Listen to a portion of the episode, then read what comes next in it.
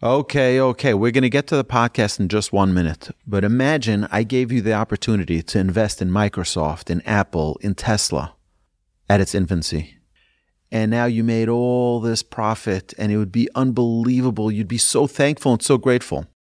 I believe that that day is today for Torch, because for the next thirty-six hours, every donation you contribute at give torch dot net is doubled by our generous matchers, and you can come in at the ground floor. Yes, last year, over one million people enjoyed our podcasts. You as well, I hope. And I believe we can get to ten million this year, but we need your help. It's only one day a year that we ask. We need your contribution. We need your partnership. We love your partnership and your friendship.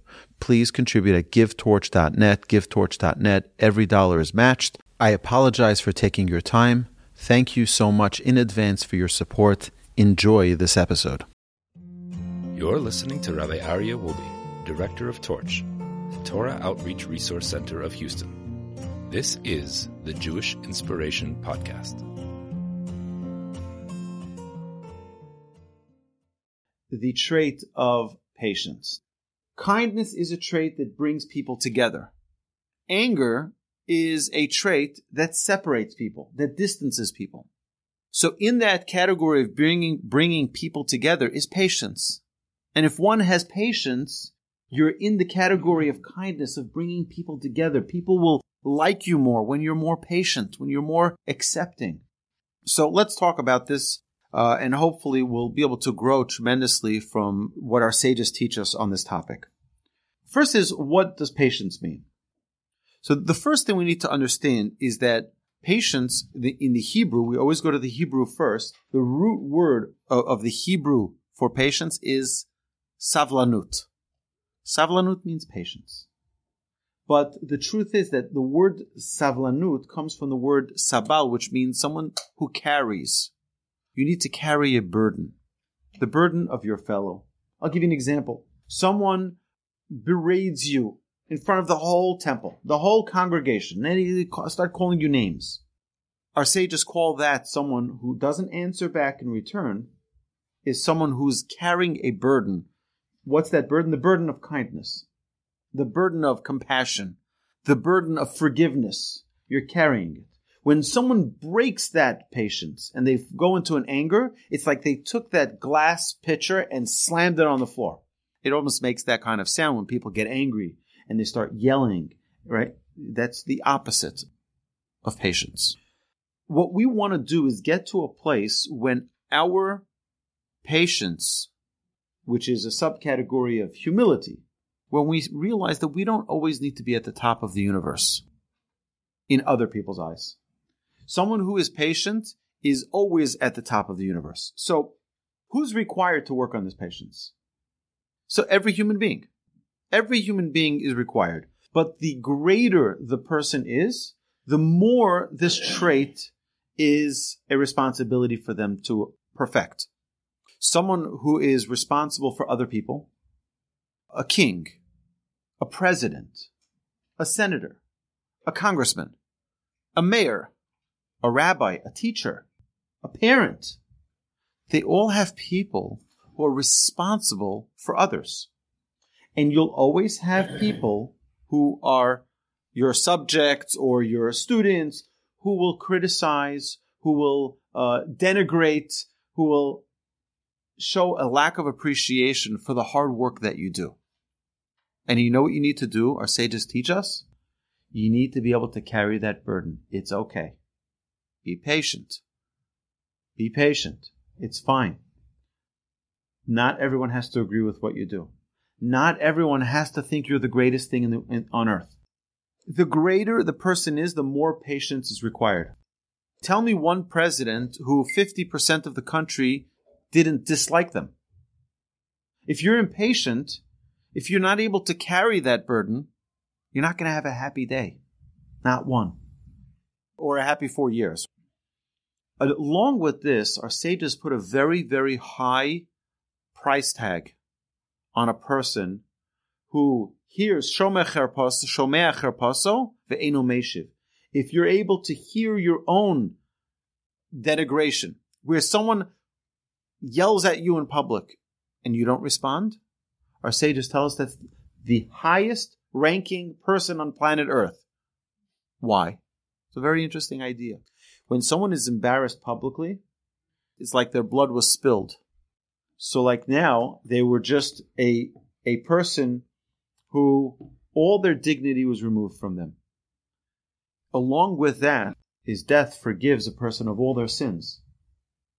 So if you remain silent, you've been forgiven of all your sins.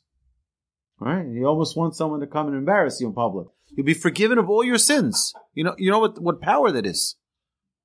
That it's as if you've never done a sin. And our sages tell us, there was once a, someone who came to a great rabbi, and he tells them, what should I do? He says, I was in this and this situation in in public, and someone embarrassed me in front of everyone. What should I do to him? The rabbi said, what did you say? He says, I didn't say anything. He says, please put your hands on my head and give me a blessing. So the rabbi said, he says, give me a blessing. He says, because your blessing is the purest blessing. You have no more sin. That's who I want a blessing from. But that's someone who's able to uh, carry that burden. So a person needs to know how to be pleasant with all people, with all people, not only people you like. How do you be pleasant? Smile, laugh, speak in a pleasant tone with every person around you. Only someone who works on patience. What makes someone impatient?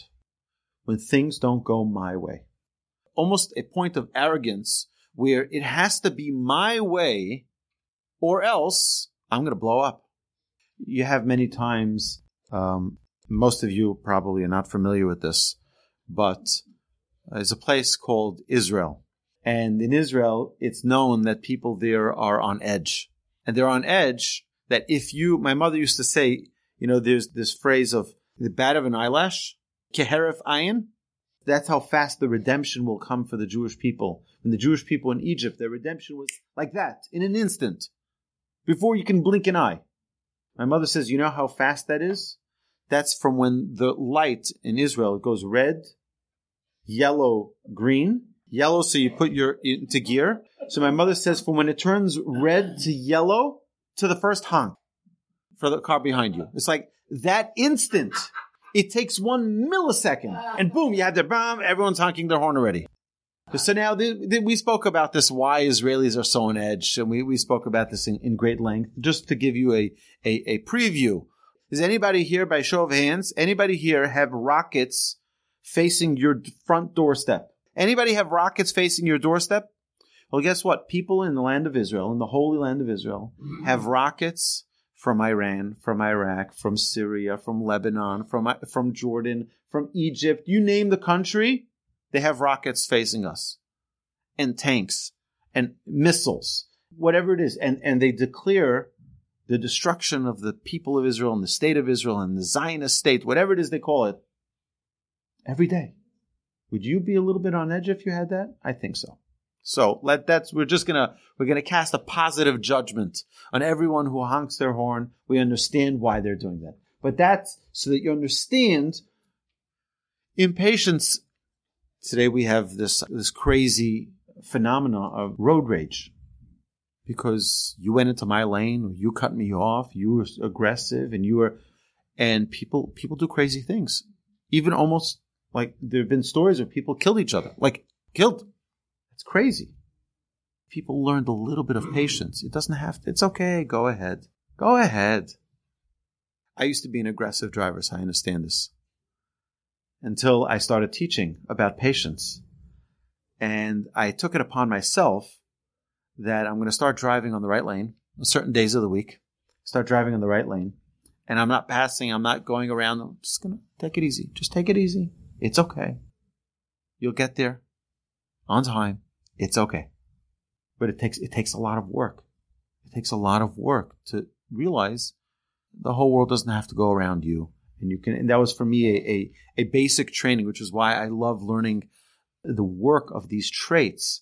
I love learning it because it gives me the opportunity to work on these traits and to internalize them and to hopefully make me a decent human being. So where else is patience so important? Parents with children.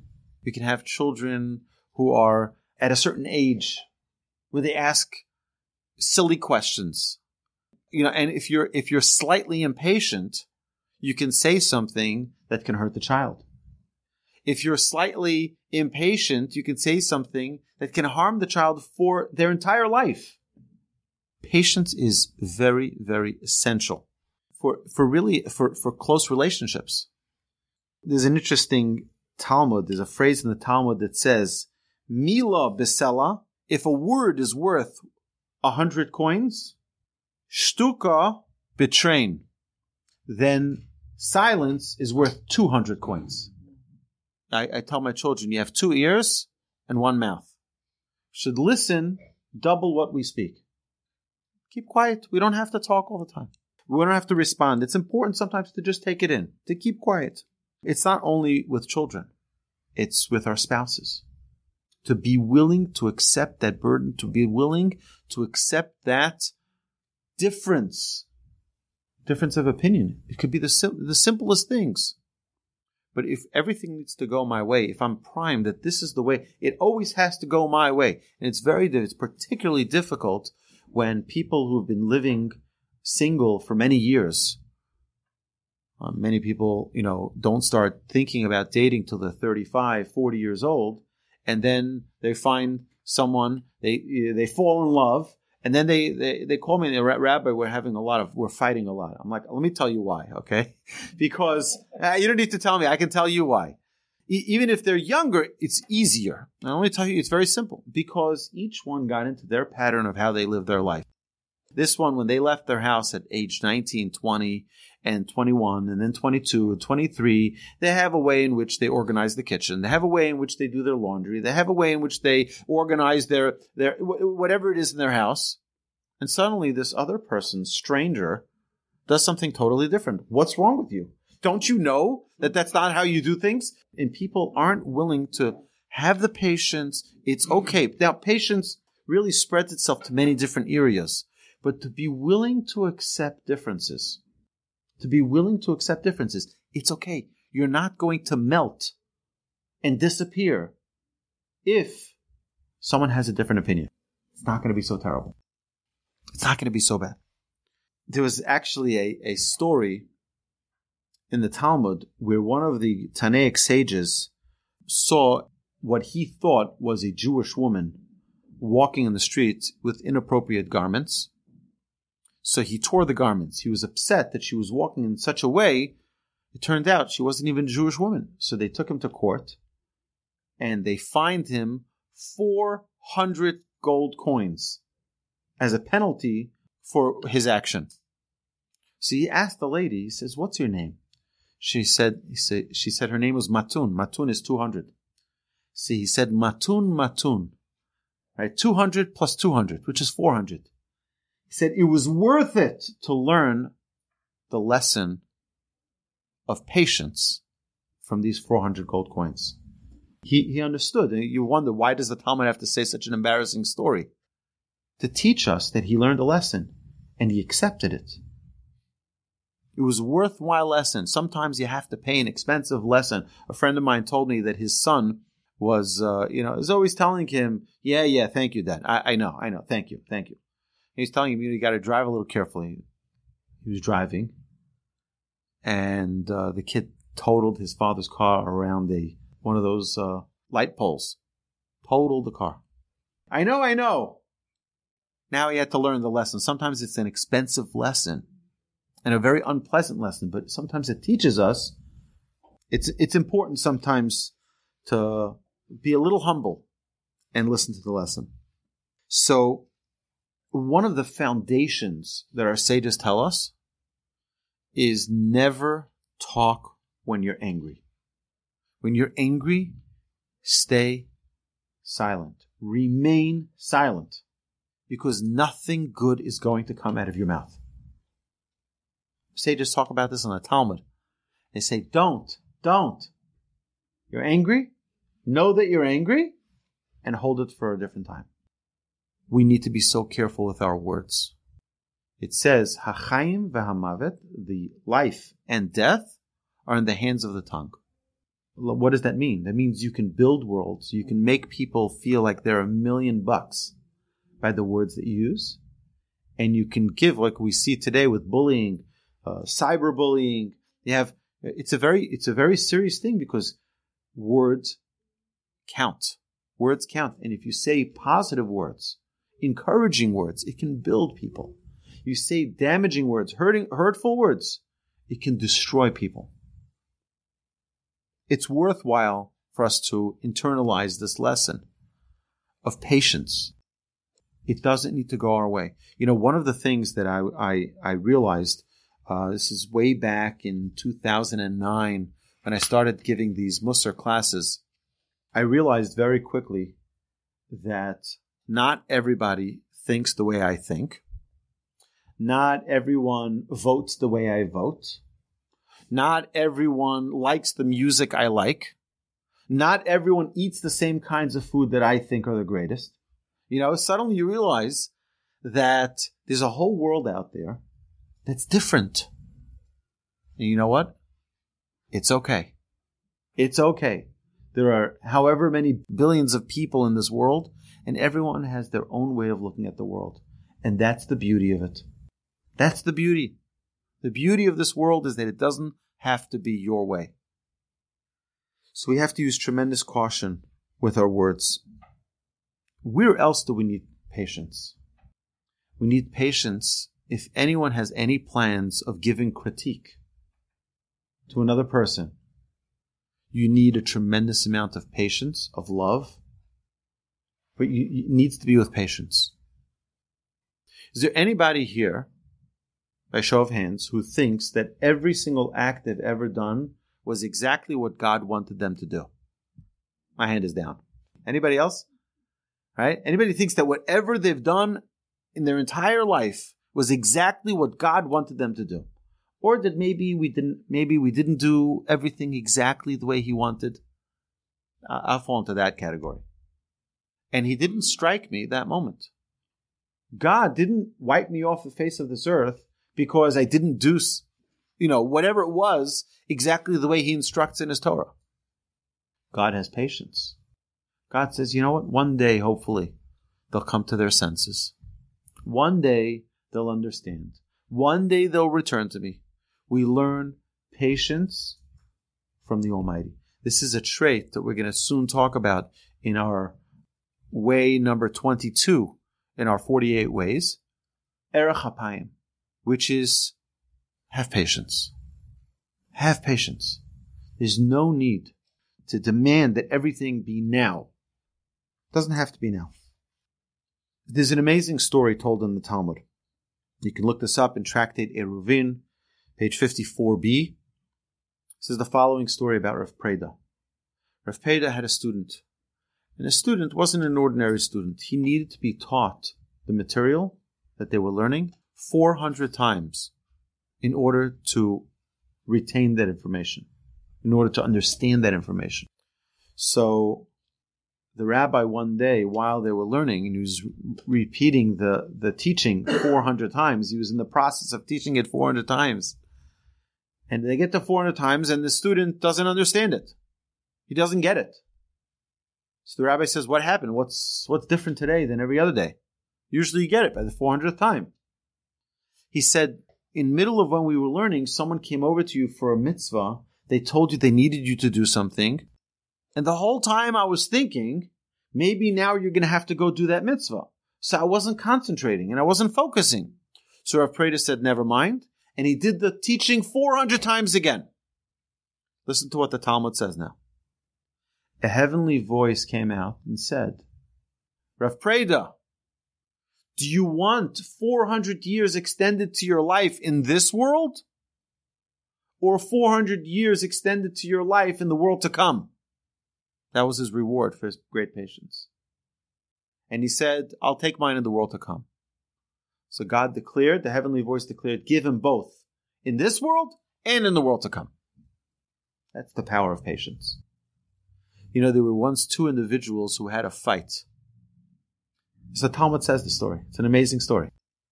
They had a fight. And they said, they one was talking to the other. He said, You can't get Hillel angry. You can't get Hillel to lose his cool. So he said, oh yeah, let me show you. I'm going to show me this Hillel fellow and I will and I will get him angry. I'll make him lose his cool. He says, okay, let's have a bet on this. And they bet an enormous sum of money. He goes to the bathhouse on Friday afternoon when it's hectic. You know, people are in a rush. Friday, getting ready for Shabbos. There's all the hustle and bustle. So he goes to the bathhouse and he starts yelling over there, uh, anybody know Hillel? Hillel, is there anybody know, know who Hillel is? So Hillel calmly gets dressed, walks outside the bathhouse. He says, you're looking for Hillel? He says, oh, you're Hillel? Tell me. And he asks him a ridiculous question. He says, why, I heard that you're a wise man. Why do the people from Africa, why do they have really wide feet? He says, oh, that's a great question, my son. He says, they have very, very wide feet because there's a lot of quicksand there. And in order to protect them, Hashem gave them larger feet so that they don't sink in the quicksand. Anything else, my son? He says, no, no, thank you. Hillel goes back into the bathhouse. He gets undressed. He's going back into the... And then he suddenly hears a minute later, Hillel, Hillel, anybody know who Hillel is? Hillel again gets dressed again, comes back outside, and he sees this individual calling out for Hillel. He says, sir, sir, you looking for, for Hillel? I'm Hillel. He says, oh, I had a very important question. I wanted to know why people in the Far East, why do they have eyes that are squinted? He says, oh, my son, you've asked a great question. He says, because they have a lot of sand and wind, and the sand goes into their eyes. So Hashem, to protect their eyes, made their eyes like that so that the sand doesn't go in. Anything else, my son? And he's like surprised that Hillel is still so calm. And he says, no, thank you so much. Hillel goes back into the bathhouse and he calls out again, Hillel, Hillel, does anybody know where Hillel is? And he asks another question and another question. And each time, Hillel was just as calm as can be. So then the last time he calls out to Hillel, he says, Hillel, because of you, I lost a great sum of money. I was trying to get you mad. I was get, trying to get you to be impatient with me. I know it's such a difficult time. It's such a pressure time. And you didn't lose your cool. He says, you should be cursed for this money that I lost, he said to Hillel. So Hillel said, you should lose double the amount of money so that I not get angry.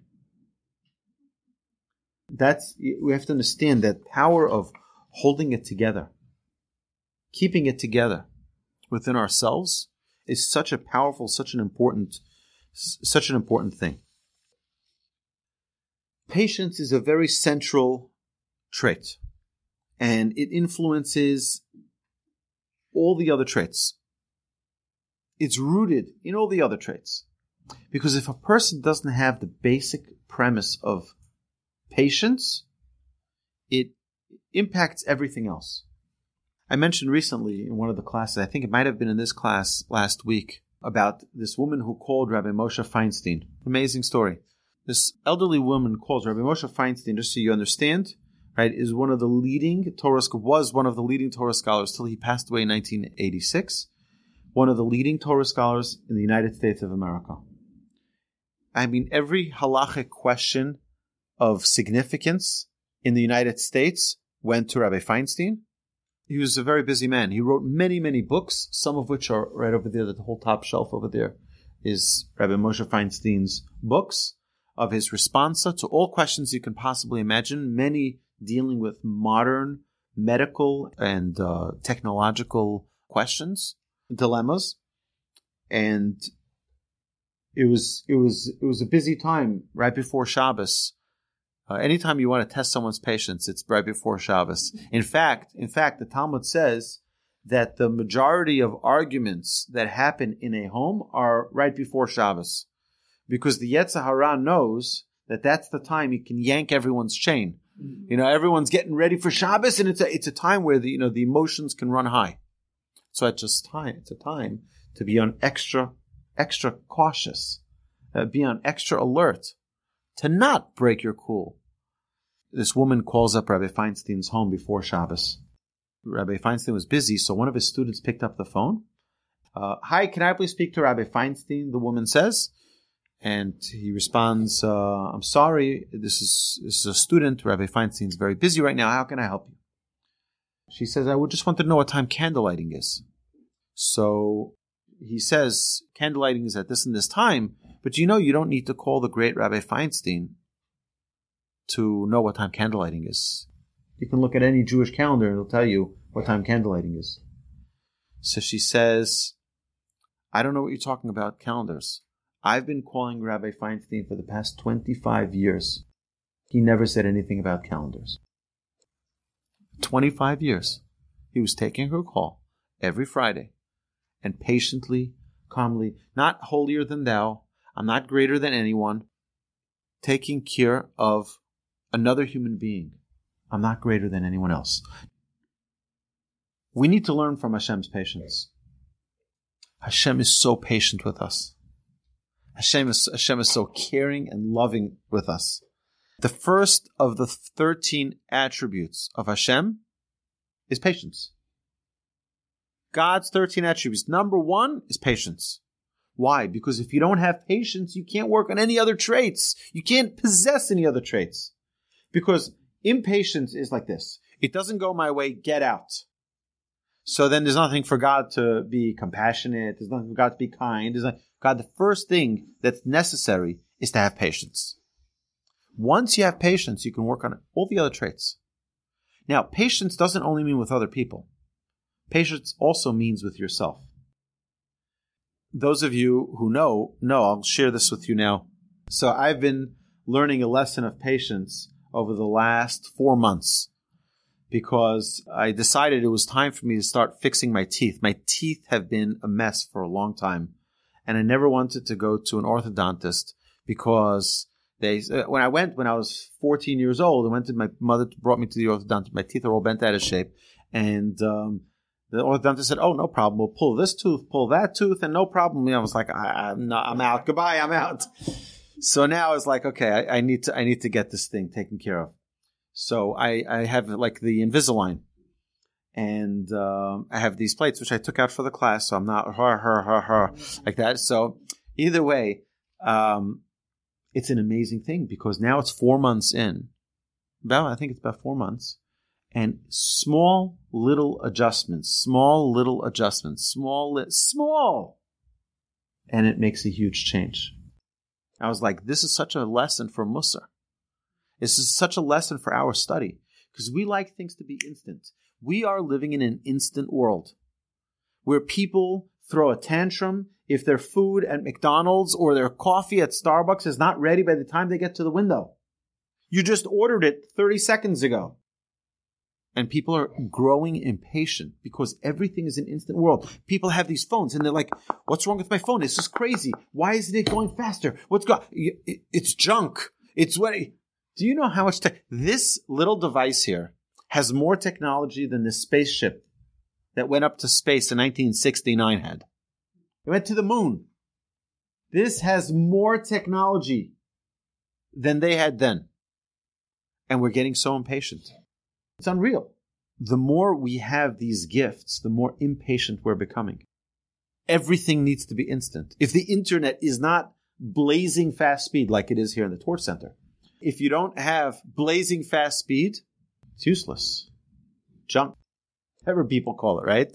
It, it's it's really it really is it's an amazing thing, and we have such incredible gifts in our generation. It's like happiness is when we appreciate everything that we have, and the impatience comes when we don't appreciate things that we have, and we don't realize. People get impatient that their air conditioner might not be working. They get angry about it. We're living in such a generation of of, of rapid. We're being primed for everything being expedient, everything being fast, now, instant. And it's terrible. It's not good for us because we need to learn patience if we want to grow as human beings. You can't plant a tree and be impatient. You can't. Oh, I see the little buds, but I want it to be a tree. Let me pull it out. Right? Well, then you'll uproot it. And people can do that with children as well, where they want their children to be, to expedite their learning so that by five years old, they can be computer programmers. Children need to be children. Now, I'm not saying that there aren't people who are extremely gifted and they should be given those opportunities. But most children need to be children and they need to be able to run around the playground. So I would say that the most, most important exercise for patience is to take fifteen minutes a day. Would you pick the fifteen minutes, put it on your on your calendar, on your fancy smartphone device, the impatience device, and schedule in fifteen minutes a day where you're willing to tolerate anybody and everybody that you interact with during those fifteen minutes. Anything goes in that fifteen minutes. Because what will happen is, you know, I, I used to say that um, in in the old in the, in the old classes, today people aren't willing to think that way. But I used to say, if you're a Democrat, take your friend who's a Republican out for lunch, and if you're a Republican, take your friend who's a Democrat out for lunch, and enjoy an hour with them talking only about politics, and remain patient and remain calm. It's okay. It's just one hour that you're going to listen and hear a perspective that's not yours. It's okay. Because what you get from that is you learn to become more flexible. You learn to accept and tolerate things that don't go your way. It's okay. Not everyone has to think the way you think. Is there anybody on television today who will ever admit, you know what? That's a very, very good point you're making. I never thought of that. I, I, I, coming to think of it, I agree with you now. Never. It doesn't happen, right? They're there to give their side, and I don't hear what you say. And it, it's not a healthy thing. It's not healthy because, you know what, we'll all have either in our marriage, in our relationship with our siblings, with our children, with our business partners, we will always have someone who thinks completely different than us unless we try to coddle ourselves with only like-minded people. And then that's not either healthy.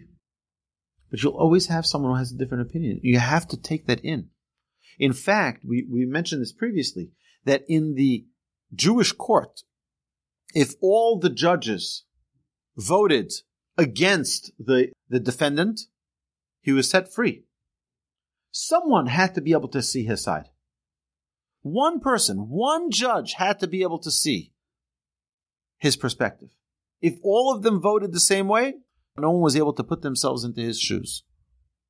And he's he's free. That's how important it is to see another perspective. So if we could take fifteen minutes a day, fifteen minutes a day to accept even the opinions we disagree with, listen to the radio station you don't like, it's okay. And we're living in a very, very polarized world. It's very dangerous. It's, it's very dangerous. I think now more than ever, we have to be willing to accept with patience differences. So what happens if someone insults you? If someone says something that you completely disagree with? If someone, if you see something in someone that you dislike, someone does something you don't like. There are many different ways you can handle that. The best way is with patience. And patience means you're willing to carry it. It's okay. It doesn't need to go my way. And what happens is, is the truth is, is that more times than not, when we're willing to take that approach and be calm and patient, we'll see that there's another perspective that we never thought of. When are there triggering times? I'll tell you for myself, triggering times could be the morning. When I take my kids to school, trying to get the kids out of the house, get the lunches ready, get the snacks ready, get whatever it is. And you can never prepare enough because there's always something else that comes up. So even if you prepare the lunch the night before and you prepare their bags and everything's ready to go, their homework is in their in their knapsack. And then in the morning, something comes up. And the most important thing is to just keep that patience. It's okay. And you know what? If you need to wake up a little bit earlier to be more calm and to be more... Then, then, then do that. It's not worth it to break away from our structured way of thinking. It's a very interesting thing. The, the King Solomon says in Proverbs, Sheva yipol tzaddik vikam. A righteous tzaddik, a righteous person, will fall seven times and rise up again. What does that mean? That means that part of the process of becoming a righteous person is patience. You're going to fall, and you're going to need to rise up again. And you're going to fall again, and you need to get up again. And you're going to fall again seven times. Seven times means that it's it, that's the nature of life. Nature. That's why does a bride circle the groom seven times under the chuppah? Because what we're saying is that this is the original state of this soul. Two halves of the soul are being reunited. They're returning to their natural state. So this invisible string, my rabbi used to say it's an invisible string that she's tying around his leg to tie him, to knot him, right? Not going to do anything that she doesn't want him to do, right? But the truth is, is that seven is the original, seven is the original state of, of creation. The world was created in seven days, right? The original state. The original state of someone who's righteous is someone who falls down and gets up again. Not only seven times. It could be seven thousand times. That is the state of someone who's growing. You're always going to have times you fall. You have to rise. And you know what it takes? Patience. Because how many times do you try to lose that weight? I know this because I'm on my diet now. I try to lose the weight and it doesn't go. I try again, it doesn't go. Try again. You need that patience because slowly but surely, if you're able to have the patience, you'll fall off the train, get back on again. You fall off again, get back on again.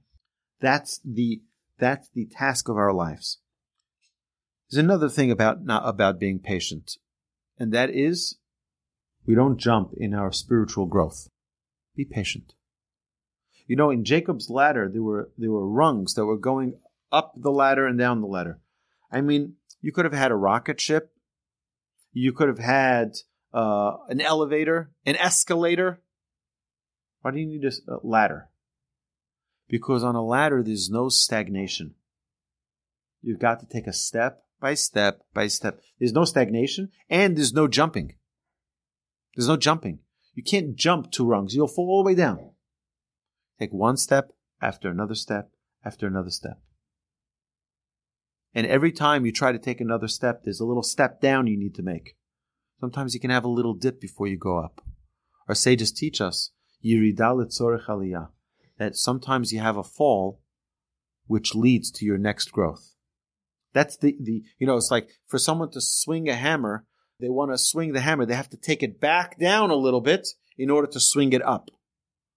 That's part of part of the mechanism of our growth. Sometimes we fall a little bit, and then we can spring forward. So if someone is being impatient with their own spirituality, they'll be like, I can't believe it. I, I fell, so I'm a nobody. I'm a, I can't. I'm a bad person or whatever it is. No, no, no, no, no. A righteous person falls seven times and gets back up. That's the status of someone who's growing. You're in the struggle. The closer we are with others, the more careful we must be with our patience with them. The people you're closest with are the people you need to be most careful with in your patience. A person who is not careful will burn those relationships. So how do we get that patience? So Nachmanides has a beautiful, beautiful letter that he wrote to his son. We've done this in, the, in this series before. He starts off, Titnaheg tamid lidaber kol dvarecha binachat. Be very careful to always speak all your words with a pleasant tone. Not hard, not harsh, not tough. Pleasant. Because when you're pleasant, you know what happens? You don't get angry. When you're pleasant, you're patient. When you're pleasant, everybody feels calm. When someone's harsh, everyone's like, okay, I'm not going to say anything. Titnaheg tamid lidaver kol dvarecha benachat, lechol adam uvechol et. to every person and at every moment. Ubazeh tinatzel minakas. And through this method, you will refrain from getting angry. You feel like you're getting angry about something? Be calm. If someone crashes into your car, like the incident I had last week over here in the in the driveway here, someone crashes into your car and they don't speak a word of English and they don't have a driver's license or insurance, smile. Be patient. Be calm. Be thankful. My entire drive home, I'm like, like Hashem, I love you. I love you.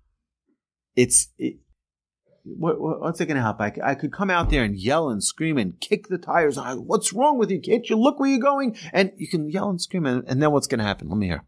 What's going to happen? Nothing's going to happen. Nothing good's going to come out of it. It doesn't make sense. He doesn't speak English anyway, right? So I'd be yelling to myself. That's true. But I asked him, driver's license. He shows me this uh, Mexican I D. Like, it's like, God bless you. I love you, Hashem. Right? But it's, you have to be patient. You have to be patient.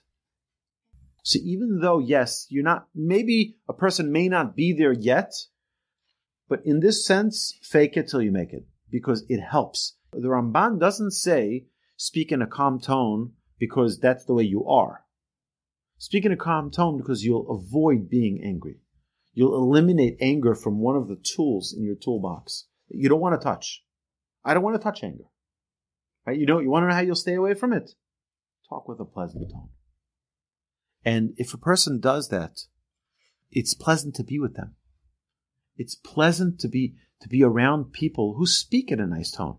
Because when you talk like that, not only you won't be angry, you'll find nice things to say as well. So a friend with whom you meet, I, I, a woman once came over to me. She says, Rabbi, what do I do? I have a group of friends that just bring out the absolute worst in me. She says, these are friends that I've been friends with for years. We get together every week at Starbucks. And I realize after coming to these classes, careful caution, this might cause you some heartache, right, coming to Mussar classes. So she says, after coming to classes, I realized that all we were doing was gossiping. And we're talking about this friend, and we're talking about that friend, and talking about, oh, did you see that? And ridiculing people and laughing at people and on other people's expense. She says, I, I realized that this is like the worst environment for me to be in. What should I do? Do I alienate my friends now? Oh, you're so holy. You can't talk about other people. I, I don't remember what I told her back then, but I know what I would tell her now. I would tell her that whenever something negative comes up, try to find the positive in another person. You know, one of the traits we're going to talk about is judging people favorably. The only way to judge people favorably is if you have patience and not jump to conclusion. If a person is patient, they can look at another perspective. They can see, they can find favor in another person. So that would be my recommendation. Everyone's laughing, but, you know, you can say something nice then. You can find something nice, and then we're like, oh, well, okay, that's another that's another perspective. Without having to reprimand them and say, you know, you guys are just gossipers. And it's not enough not to be angered or strong-minded. That's not enough. There's another level. I'm not, don't just not be angry. Don't just hold back from being angry. Find a way to be pleasant. Okay, does that make sense to you? Try to find a way to be pleasant with other people. Anything in life that's worthwhile takes time. And you know what? It, it's a, usually a struggle too. Anybody here ever ran a marathon? I didn't. I trained for a marathon, but because COVID uh, hit us, I was supposed to be, that same March of COVID, I was supposed to be in Jerusalem running the Jerusalem Marathon. And I remember, I can't even tell you how many times I said, in middle of training for that marathon, I, I can't do this. I can't. I can't do this. I can't. And I was training. I'm like, okay. You know, and it's like, you try again and you feel like, and you try again and, and try again and try again. That's, that is, you know, the, the joy that people have when they when they finish the marathon, when they win the gold medal in the Olympics, you know what that joy is? That joy is all of that patience counted. All of that patience was worth it. All of that patience adds up to something. This is the victory. We all have Olympics that we run every day. And it's the Olympics we run with our spouse. It's the Olympics we run with our with our with our children. It's the Olympics we run in our workplace and in our neighborhood and in our supermarket. It's it's a Olympics of character. And we can come out victorious with a gold medal by staying patient, by staying calm and not losing it. That's a gold medal. It's much greater than all of Michael Phelps' gold medals. Every day is another victory. Morning before going to school is a trigger time. Bedtime is a trigger time. Shopping. Okay, I, I have to say my, I'll declare my sins before you today. Okay. There is nothing, there is nothing on planet Earth that I dislike more than shopping. I so dislike shopping that I prefer getting a root canal than go shopping. I, I just don't like shopping. I don't like, I just don't like it. So what do I do when my wife wants to go shopping with me? With me. She doesn't want to go shopping. She wants me to go shopping with her. I'm not talking about food shopping. That's not a problem. You go in and out, get what you need. Which, which, which, which blouse do you like? This one or this one? Or this one? How about this one? Right? It, it's, it, for me, it's a nightmare. But you know what? But you know what? It, it, I'm telling you the truth. I'm telling you the honest truth. It took a very, very long time for me to gain the muscle of patience and realize that right now, my work is to be present with my wife. That's my job. It doesn't make a difference because here's, here's the most frustrating thing, potentially, hypothetically. So which one do you like? Oh, I like. I think that one is nicer. And then she buys a different one. Right. So why did you ask me? Right? Okay. Thank you. It's it's one of those tests that Hashem gives us and smiles. He says, go right ahead. Work, work on your patience. Work on your patience. And I still don't like it, but I appreciate the challenge. I appreciate the the work of being in a situation w- which I clearly do not like. I don't enjoy it, and yet have to come out victorious in being patient and being calm and being, you know, taking all the time in the world. And David, you're in trouble because you're going shopping with Susan tomorrow, and and this is and this is the re- the reality the reality of life. So I want to I want to talk about a few steps here, uh, making this making this practical. How do you remove yourself is with learning and growing. The more we learn, the more we grow, the more strength we get to do and to hang around the right the right crowd for us. And you're right, it's a big challenge also for children.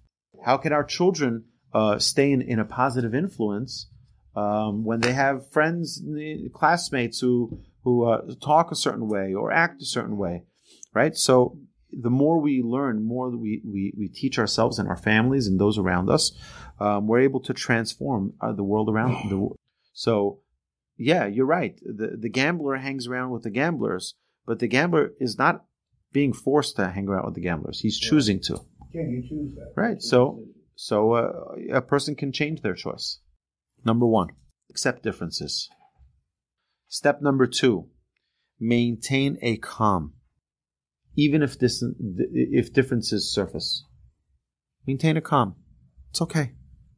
Number three, be patient with yourself in all your endeavors, and remember that you aren't expected to do more than you're capable of. God only tests you with what you are capable of.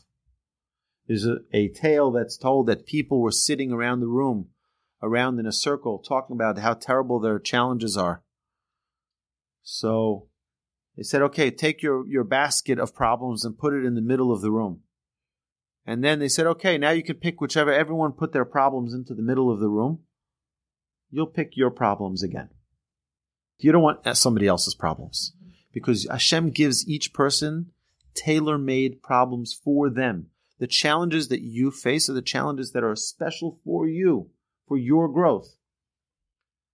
And the challenges that Hashem will test us. I remember, uh, this is many years ago, I was talking about patience. I said, next week we're going to be talking about patience. So one of the women said, uh, I don't think I need to come to that class. I'm very patient.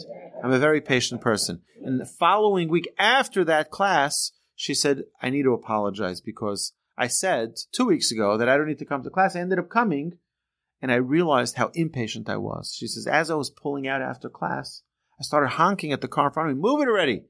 She's like, I realized I may not be that patient as I thought. Step four is patience in our home with our spouse and our children. And then step five is practicing to speak softly. Even when critiquing and reprimanding someone, speak softly. I want to leave you with one quick story. Story happened many, many years ago to me. My wife is an amazing woman. She's an angel. And it was one time that she did something that really embarrassed me. I walked into the house and I, I was so embarrassed. Uh, there was other people there and I was like humiliated. So I remember I was I, I walked in and I went to my room and I said, I am not going to talk about this for two weeks. Two weeks. I'm going to make, I'm going to make believe now that nothing happened. I came out. Hey, how's everyone doing? You know, you fake it. I, you know, I was like, okay. And I wasn't, I was like trying, trying my best. Two weeks later, I had a nice dinner with my wife. And I said, I know this probably was completely by mistake. It was probably a complete oversight. And I brought up what, what had happened. And of course it was an oversight, but the difference was that had I said it at the moment, it would have been a fight. But now that it's two weeks later, it's already, the emotion has passed. The embarrassment has passed in a way. And now I can bring it up as just something that I was hurt by.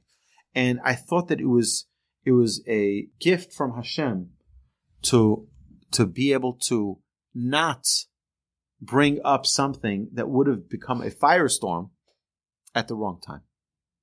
And sometimes just waiting, waiting a day or two or five or a week or two weeks or a month to find the right time to say things. It's so important. One other thing is that I have a couple of stories I want to just finish with. The aforementioned Rabbi Moshe Feinstein was once, he was being walked every day from the from the synagogue to his car. Everybody wanted to be there with him. Everyone wanted to see him and ask him questions. So they, they you know, you'd eventually get to his car. They'd close the door, and the driver would drive off to take him to take him home. After he turns the corner, he asks the driver, "Can you please stop for a second?" Driver stops. Rabbi Moshe Feinstein opens the door and pulls his hand out of the door. Someone had closed the door on Rabbi Moshe Feinstein's hand. So the driver says, you know, that's very painful. Why didn't you tell me earlier? He says, do you know how embarrassed that person would be had I done that earlier? The person wouldn't forgive themselves if they knew that they closed the door on my hand. We have to know that we're all just human beings. People make mistakes. No one's out to get you. People, right? Even if they sound like they're trying, they, they're out to get you. They're not. My dear friends, this has been a great class in, in, in patience. Hopefully next week we'll have all the technological issues taken care of. Have a terrific evening. You've been listening to the Jewish Inspiration Podcast, a Torch production. Become a supporter at torch web dot org because your assistance enables more Torah learning around the globe. To find more lessons offered by Torch, please visit torch podcasts dot com.